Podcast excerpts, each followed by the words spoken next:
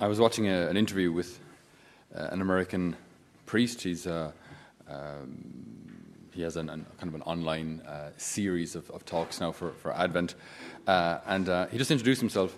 And look, it's very American, admittedly, but he introduced himself and he said, "My name is Father Josh, and um, I love baseball, love coffee, and and I love Jesus." Right? And it was just the way he said it, just like that. I just thought it, it just really struck me how awkward, or maybe even stoic, we Irish men are when it comes to uh, expressing, using that word for God, love. Do you know what I mean? I believe Jesus exists, I believe God exists, I believe in God. Those kind of things we don't have too much trouble saying. But to say, I love God, that's kind of pushes. To say, I love Jesus, that's just Protestant. Like, that's that's like, that's like, that's gone so far, we just, no, no, that's not within our radar at all, mate. And yet... And yet, it just it just, it just it just doesn't really kind of fit us. And yet, like one day, as we keep saying here, one day we will find ourselves before the Lord. You're going to see him face to face. And I, I think, and I know even my own family, like my, my brother, he's just spent some time back at home. He was uh, he lives in England. He was at home for a while. And even as he was leaving, like, it's just my family as well. I just, just... You know, I mean, I do love the guy. I just, I never tell him. I just, I don't think I've ever told him ever. But it's just, I just not really. It, it's not very natural for me or for us. Do you know? Like, I give the two-handed pat on the back thing. Like, but to say I love you, Thomas, I just, I don't know. It's just, it just sounds strange. Uh, but there is actually this kind of almost. There's nothing more important. There's nothing more important than getting our relationship with the Lord right. And being able to actually just be, just just lay it out, just be honest about it. Not just believe that the Lord exists, but to actually have a living relationship with him. I remember once, it was it was a really, really sad discussion I had with uh, a lady of a certain age, and um, as in, like, upper end of the age spectrum. And uh, and she said, sure, sure, Father, look, I mean, at the end of the day, sure, we're all going to heaven. I said, well, I said, no, like, it doesn't really work like that. I said, we have to, you know, we have to want heaven. We have to, we have to love the Lord. If we just kind of presume we're going to get there, like, if I just presume I'm a good priest because I've got a collar, if I just, you know, presume I'm a good husband because I've got a ring, it's not really the way it works. You have to actually do things. It's, ah, sure, Father, I've never done any harm. I've never killed anyone. Now, I knew some of this lady's background, so I actually knew that wasn't the case. I, I knew it was not the case that she had done no harm. I knew that she had been a, a cause of great division amongst her own sons and daughters and took very little interest in her grandkids. Never offered to, to babysit or take care of her, but lived twenty years just kind of feeling sorry for herself and taking care of herself.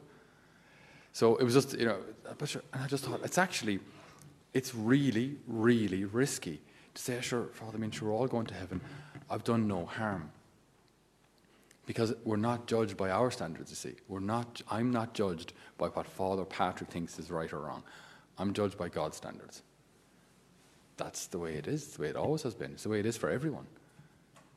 So presuming heaven is just so, so risky, because what if we are wrong? What if we're wrong? We presume salvation, and what if we're wrong? That's one cataclysmic mistake. On the other hand, like, building up our, our relationship here on earth with the Lord and learning and kind of striving, wanting to get to that place where I can say, Lord, I love you. Do you know, I when I look, when I think of, of how you've emptied yourself out of love for me, how you've died on a cross for me, how you've given yourself to me so humbly in the Blessed Sacrament, and how maybe for years I received you with no love and practically no belief. Just did it out of habit because that's what you do. And and now that kind of such the veil has been lifted, and, I, and I, I'm beginning to see a little more of the truth. I realize, my goodness, what have I been doing?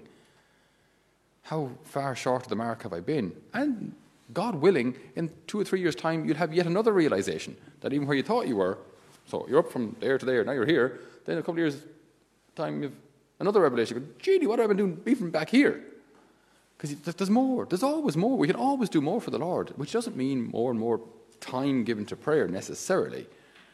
Um, that can be maybe necessary too, that we give more time to prayer, but it's, it's often more a, a deeper intensity in prayer, not just quantity, but quality. That in prayer I actually meet the Lord. And it's it's it's it's kind of it's. Uh, I was talking to another person recently, and we were just talking about prayer and how prayer works. I just got this little image, and I said, uh, I said, if you imagine yourself like the, the person was a of the feminine type, a, a lady, and I said, if you just imagine like if you're sitting on a park bench, right, with your dearly beloved husband, and you're looking out at the swans and throwing out a little bit of bread every now and again, and the swans are eating and swimming, and and joggers run past, and I mean a little breeze blows through your freshly permed hair. And you're sitting there with your husband. I mean, are you are you communicating? Well, in a way, yes. You know, like just sharing the moment together is like just being together, sharing the experiences, sights, sounds, smells. It it it, it it's it's being present to the other person as well. Like it's I'm sharing this moment with you.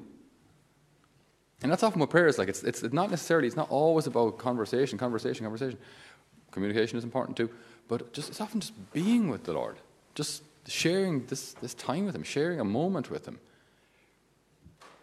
And I think He speaks in our hearts more than we realize, and maybe more than we'd like to admit. Where, where He says to us, like, He calls us to more, or points out that something needs to be changed, or this person needs to be forgiven. He does speak to us. He does speak to us. But not in terms of words. I think it's it's easier to understand it in terms of almost light. It's like He illuminates your conscience. He illuminates your heart, that you begin to just simply see and know the truth. It's just, there it is. I know I have to forgive that person. No one needs to convince me. I don't need a list of arguments as to why or why not. I simply know I'm supposed to. That's kind of how God often speaks to us. It's just this kind of this light, this this understanding, this knowledge, this truth. But it's all hinged on, on this, this relationship with Him. And what a, a beautiful gift it is to be able to say so simply that, Jesus, look, I I do love you. Uh, I remember years ago, uh, someone sent me a link to a video on the YouTube of, uh, I think he's Scottish, a fellow named Danny MacAskill. And he is an absolutely unreal cyclist, or stunt cyclist.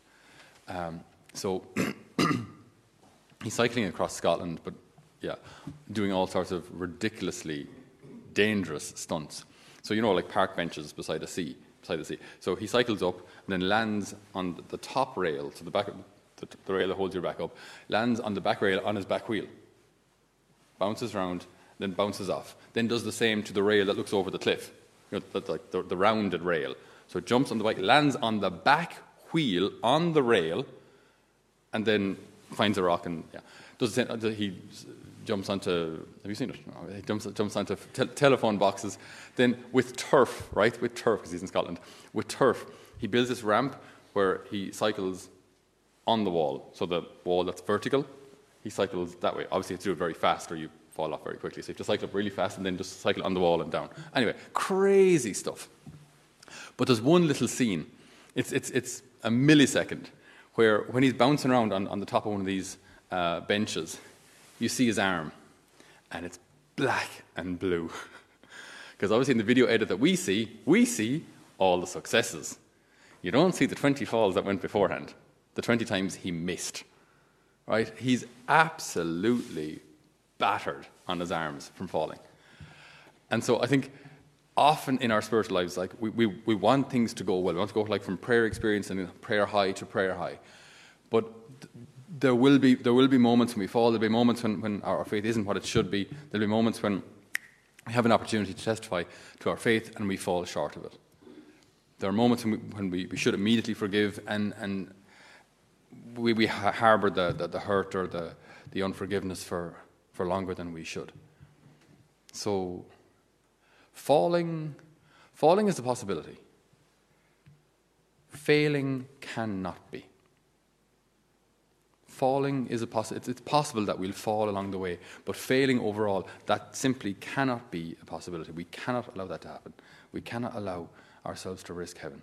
We cannot allow ourselves to fail in this greatest of battles, this most important of relationships. We cannot fail. We cannot allow it to happen.